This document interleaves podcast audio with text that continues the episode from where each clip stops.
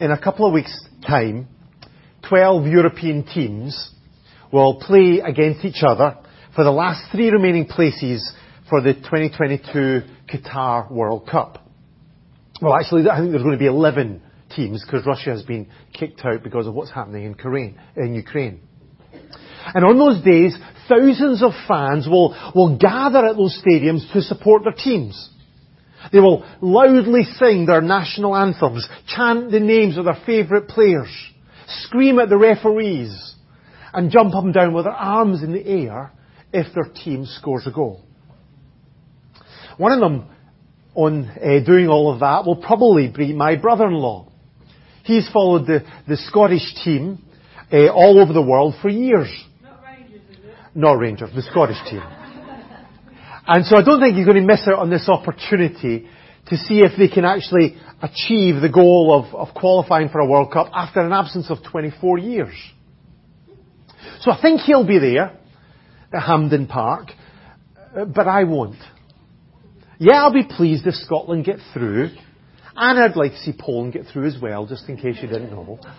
Uh, so, unfortunately, Ireland doesn't have a chance of getting through. They're not in. And I might even catch the highlights on YouTube if I can get a, find it on there. But it really won't make that much of a difference to me.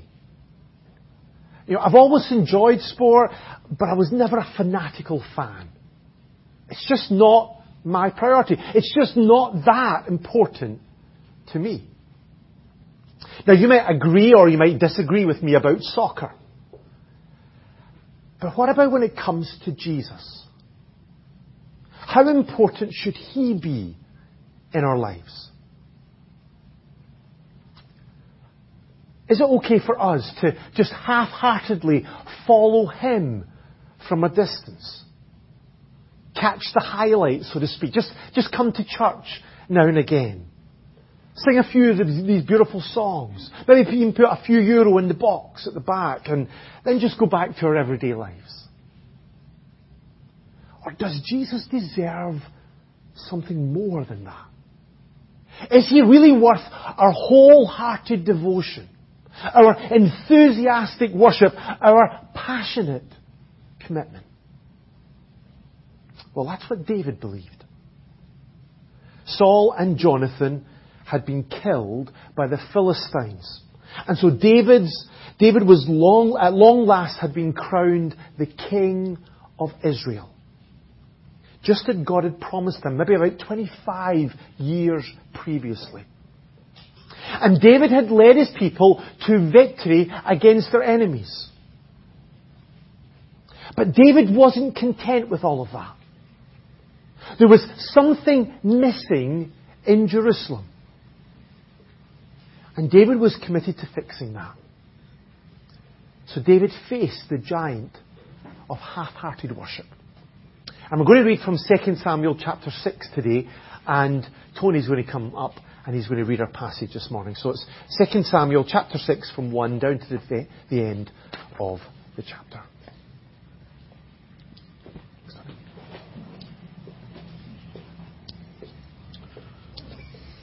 David again brought together out of Israel chosen men, 30,000 of all.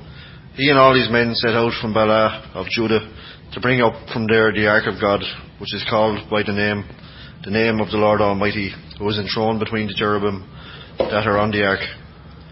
They set the ark of God on a new cart and brought it from the house of Abinadab, which was on the hill. Uzzah and Ahio, sons of Abinadab, were guiding the new cart with the ark of God on it, and Ahio was walking in front of it. David and the whole house of Israel were celebrating with all their might before the Lord, with songs and with harps, lyres, tambourines, sistrums, and cymbals. Uh, when they came to the threshing floor of Nacon, Uzzah reached out and took hold of the ark of the God of God, because the oxen stumbled. The Lord's anger burned against Uzzah because of his irreverent act, because God, therefore God struck him down, and he died there beside the ark of God. Then David was angry, because the Lord's wrath had broken out against Uzzah and to this day, that place is called Perez Uzzah. David was afraid of the Lord that day and said, How can the ark of the Lord ever come to me? He was not willing to take the ark of the Lord to be with him in the city of David. Instead, he took it aside to the house of Obed Edom, the Gittite. The ark of the Lord remained in the house of Obed Edom, the Gittite, for three months, and the Lord blessed him and his entire household. Now King David was told, The Lord has blessed the household of Obed Edom and everything he has because of the ark of God. So David went down and brought up the ark of God from the house of Obed Edom to the city of David with rejoicing. When those who were carrying the ark of the Lord had taken six steps, he sacrificed a bull and a fattened calf. David, wearing a linen ephod, danced before the Lord with all his might, while he and the entire house of Israel brought up the ark of the Lord with shouts and the sound of trumpets. As the ark of the Lord was entering the city of David, Michal, daughter of Saul, watched from a window. And when she saw King David leaping and dancing before the Lord, she despised him in her heart. They brought the ark of the Lord and set it in its place inside the tent that David had pitched for it. And David sacrificed burnt offerings and fellowship offerings before the Lord. After he had finished sacrificing the burnt offerings and fellowship offerings, he blessed the people in the name of the Lord Almighty. Then he gave a loaf of bread, a cake of dates, and a cake of raisins to each person in the whole crowd of Israelites, both men and women. And all the people went to their homes. When David returned home to bless his household, Michal, daughter of Saul, came out to meet him and said, How the king of Israel has distinguished himself today, disrobing in the sight of slave girls and of his servants as any vulgar fellow would. David said to Michal, It was before the Lord who chose me rather than your father or anyone from this house when he appointed me ruler over the Lord's people Israel. I will celebrate before the Lord. I will become even more undignified than this, and I will be humiliated in my own eyes. But by these slave girls you spoke of, I will be held of in honour. And Michal, daughter of Saul, had no children to the day of her death.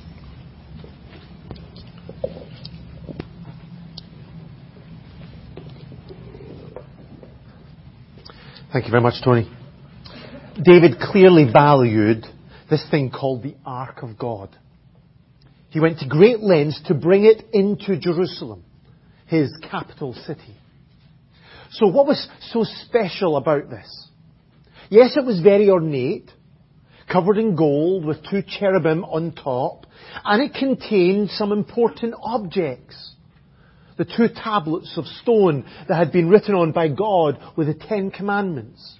Aaron's rod that had budded and a jar of manna. But that wasn't why David valued it so highly. Instead, it was because it was a symbol of God's presence. This is what God had promised Moses. Above the cover, between the two cherubim uh, that are over the ark of the testimony, I will meet you, with you and will give you all my commands. The ark was the place where God would meet with his people in the most powerful ways.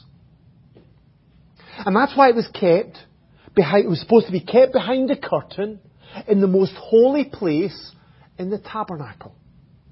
God was so present above this Ark of the Covenant that only the high priest could enter into that most holy place only once a year and only with a blood sacrifice. But for many years, this Ark of God, this powerful symbol of God's presence, had not been kept in its rightful place. A number of years back, it had been captured by the Philistines. Then when they eventually returned it, it was kept in a place called Kiriath Jearim, which was often inaccessible because it was within enemy territory. So in wanting to bring this Ark of God into his city, David was expressing his desire for the presence of God to be right at the very heart of his nation. He wanted it at the very center of his life. Of course, David knew that God had been working in his life for a number of years in protecting him, in giving him uh, the victory. But David wasn't content with that. He wanted more of God. He wanted greater intimacy with Him. That's why he often expressed in his Psalms. Like in Psalm 63. O God, you are my God. Earnestly I seek you. My soul thirsts for you. My body longs for you. And that's because he knew that nothing else could satisfy his heart. That no one else was as important as God was. He went on to say in this psalm, Psalm 63, because your love is better than life, my lips will glorify you. So I wonder if this is our desire this morning. Do we long for God's presence like that? Do we passionately want to experience deeper intimacy with Him more than anything else in our lives? Of course, we don't need a, a, an ornate gold covered box to experience that. We don't even need to go to Jerusalem or any other special place to experience God's presence. Jesus said to the, the woman at the well, announcing a new day, He said, a time is coming when you will worship the Father neither on this mountain, their sacred mountain, nor in Jerusalem. And He went on to say, when true worshippers will worship God in spirit and in truth. So we can approach God wherever we are. But is that our deepest desire? Do we hunger for God's presence? This was the Apostle Paul's longing. He said this in Philippians chapter 3. I want to know Christ. I want to know Christ and the power of His resurrection and the fellowship of sharing in His sufferings, becoming like Him in His death. And so somehow to attain to the resurrection of the dead. This was his deepest desire. To know Jesus more, to experience more of His presence, more of His power, to suffer with Him, to become like Him, and ultimately to be with Him forever. And this should be our passion too. This is why we should be eager to read our Bibles, to spend time in prayer, to come to church. Not as some kind of religious duty. Certainly not to try to earn brownie points with God. But because we want more of Him in our lives.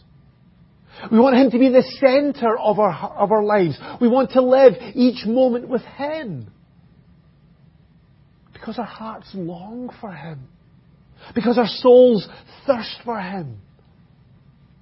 Because His love is better than life. But you know, as we express that wholehearted longing to be with God, so amazing to realize that God's longing is to be with us. On the night he was betrayed, Jesus prayed an amazing prayer in John chapter 17.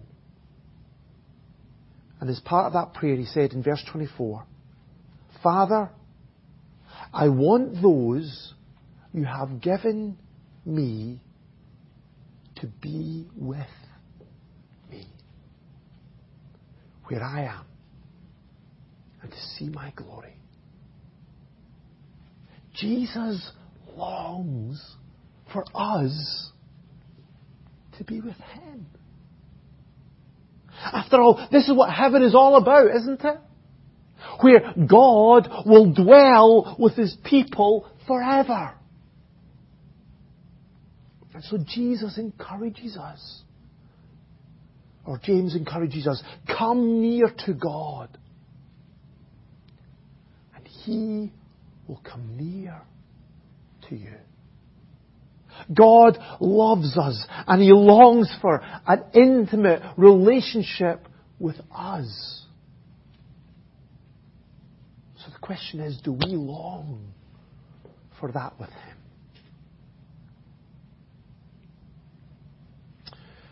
But as we do this, we need to approach God correctly. To bring the Ark of God to Jerusalem, they set the Ark of God on a new cart and brought it from the house of Abinadab, it says in verse 3 of our reading. But when that oxen pulling the cart stumbled, Uzzah reached out and took hold of the Ark of God. Now it seemed to be a sincere attempt to stop this ark, this precious object, from falling. But this act brought a serious consequence. Verse 7, the Lord's anger burned against Uzzah because of his irreverent act. Therefore God struck him down. And he died there beside the ark of God. As a result, David was angry with God and afraid of him. And he stopped the procession in its tracks and he left the ark there in the house of Obed Edom. But really, David should have known better. This procession, even though well intentioned, had ignored God's commands. The law that had been given to Moses had described how this ark and the rest of all of the tabernacle furniture should have been transported. It said in Numbers 4 and 15, for example, the Kohathites are to come to do the carrying, but they must not touch the holy things or they will die. So the ark was only to be moved by the Levite family of the Kohathites. They were to do this by these long poles that were inserted through rings attached to the sides of the Ark of God. And this allowed them to, to carry them on their shoulders without actually touching the Ark. This is because the Ark was holy. It was set apart to belong to God. It so symbolized God's presence that to touch it would mean to die. That's because as sinners, we just can't breathe into God's presence any old way. God is so holy, He's so different, He's so pure, that we cannot enter into God's intimate presence just as we are. This is what the prophet Isaiah discovered when he saw God in his awesome splendor. It was an amazing vision. But Isaiah was distraught. He said, Woe to me, I am ruined, for I am a man of unclean lips, and I live among a people of unclean lips, and my eyes have seen the King, the Lord Almighty. He realized that he could not survive in God's holy presence. No one can who has sin in their lives. And that's why Uzzah died that day. When he reached out and touched that ark, it was as if he burst into God's intimate presence. It was as if he had gate crashed heaven itself. And so his sin condemned him. And he suffered the wages of it. And that's what we deserve too. Because in of ourselves, we too stand guilty before a holy God. We too are unclean. All the things that we've said or done or thought our attitudes as well as our actions, all of our sin bars us from God's presence. Like Uzzah, uh, we too deserve to be struck down. We deserve death for all eternity. But there's amazing news today. God has provided a way to Himself. Jesus said in John chapter 14, verse 6, I am the way and the truth and the life. No one comes to the Father except through me. That's because Jesus took upon himself our sin. He took the punishment that we deserved. On the cross, Jesus died in our place. Instead of us being struck down, He was struck down. So if we put our faith in Him, we can come boldly into God's holy presence. So the book of Hebrews, chapter 10 says this, since we have confidence to enter the most holy place by the blood of Jesus, by a new and living way opened up for us through the curtain, that is His body.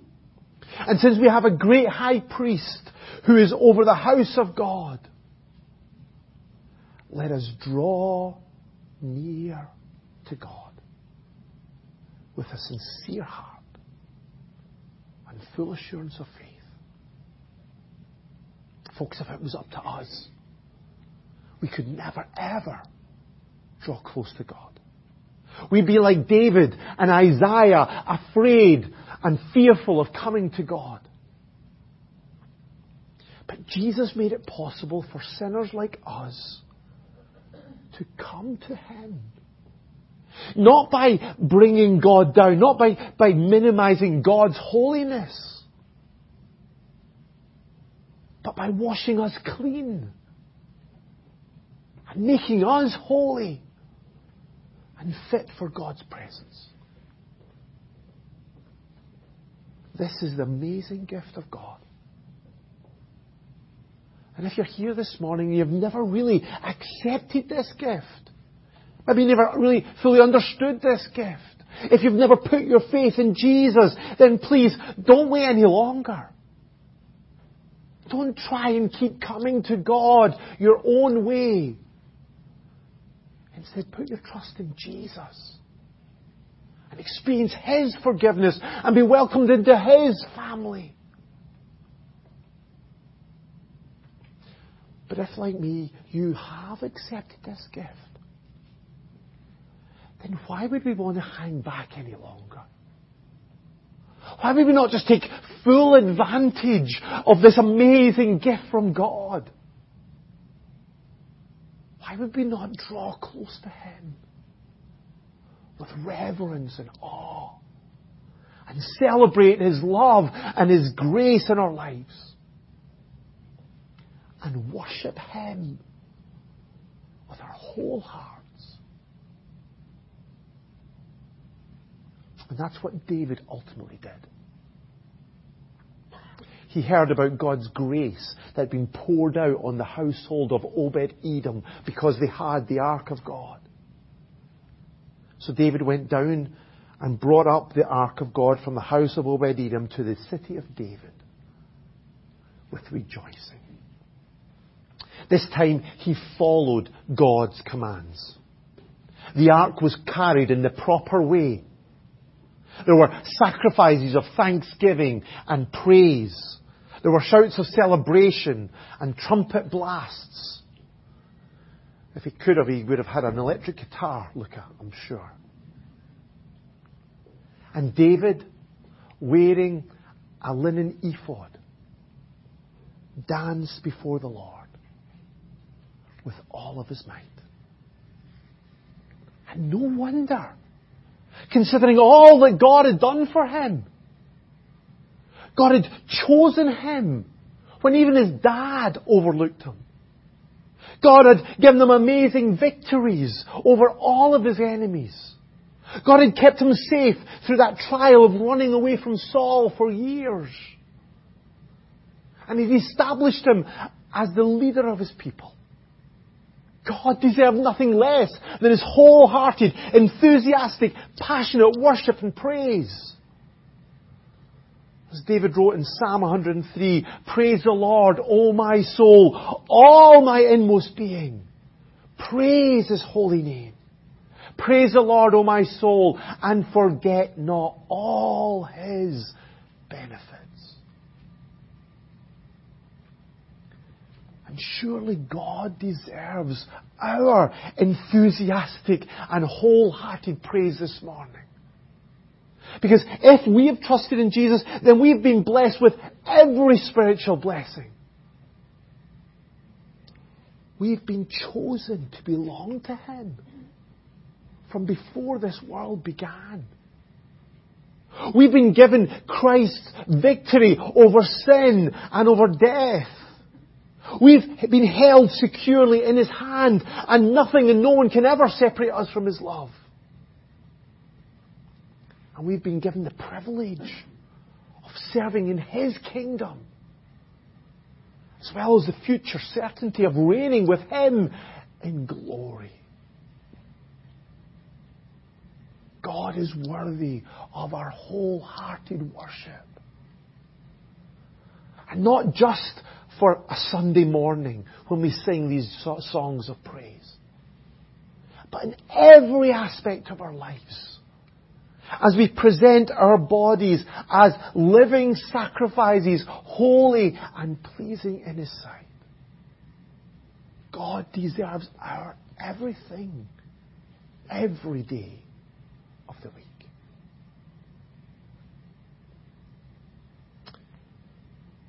But just finally, if we are going to live this way, then we need to be willing to overcome the criticism of others as this procession entered Jerusalem. Michal watched her husband dance before the Lord. But she despised him in her heart. This passage doesn't say why. I don't think it was because his dancing was really bad. Maybe it was because she was still grieving over the death of her, or of her dad and her brother, Saul and Jonathan. Maybe it was because she was heartbroken over the husband that she'd lost when she was given back to David, her first husband, that her life was tragic. Or maybe it's just because she didn't understand how God was worthy of all of this praise. Maybe she didn't just grasp how amazing God truly is. But for whatever the reason, after David had brought the ark of, the, ark of God into the tabernacle and offered his sacrifices to God, and then given gifts of food so that everybody in Jerusalem can join in that, that celebration, he returned home to the stinging and sarcastic criticism of his wife. How the King of Israel has distinguished himself today. Talk about a downer, eh? after the height of that day of worship, coming right down to earth with a bump. But David wasn't defeated by this. Do you see what he says in verse 21 22? I will celebrate before the Lord. I will become even more undignified than this. David wasn't doing that for the approval of Michal, his wife, nor of anybody else. He was worshipping the Lord, and so all that mattered was how God viewed and what, what he had done. So he was willing to humiliate himself, to become as undignified as he needed to be, if it was going to bring honour to God. And if we are going to be wholehearted in our worship and praise, that we are going to face criticism from others. People are going to accuse us of being too passionate, too driven, too fanatical, too over the top, too, too, too into that Jesus stuff. But if God is our focus, it doesn't matter what anybody else thinks. Because we're not trying to impress them. We're not trying to, to get a good reputation with them. We're not trying to make a name for ourselves. We're just here to honor God and to glorify His name. So today, let's face the giant of half-hearted worship. Let's long for God passionately. Because His love is better than life. Let's approach God correctly. Because Jesus is the only way. And let's worship God wholeheartedly. Because despite what other people may say, whatever they might think, He deserves all the honor and all the praise and all the glory and all of our worship.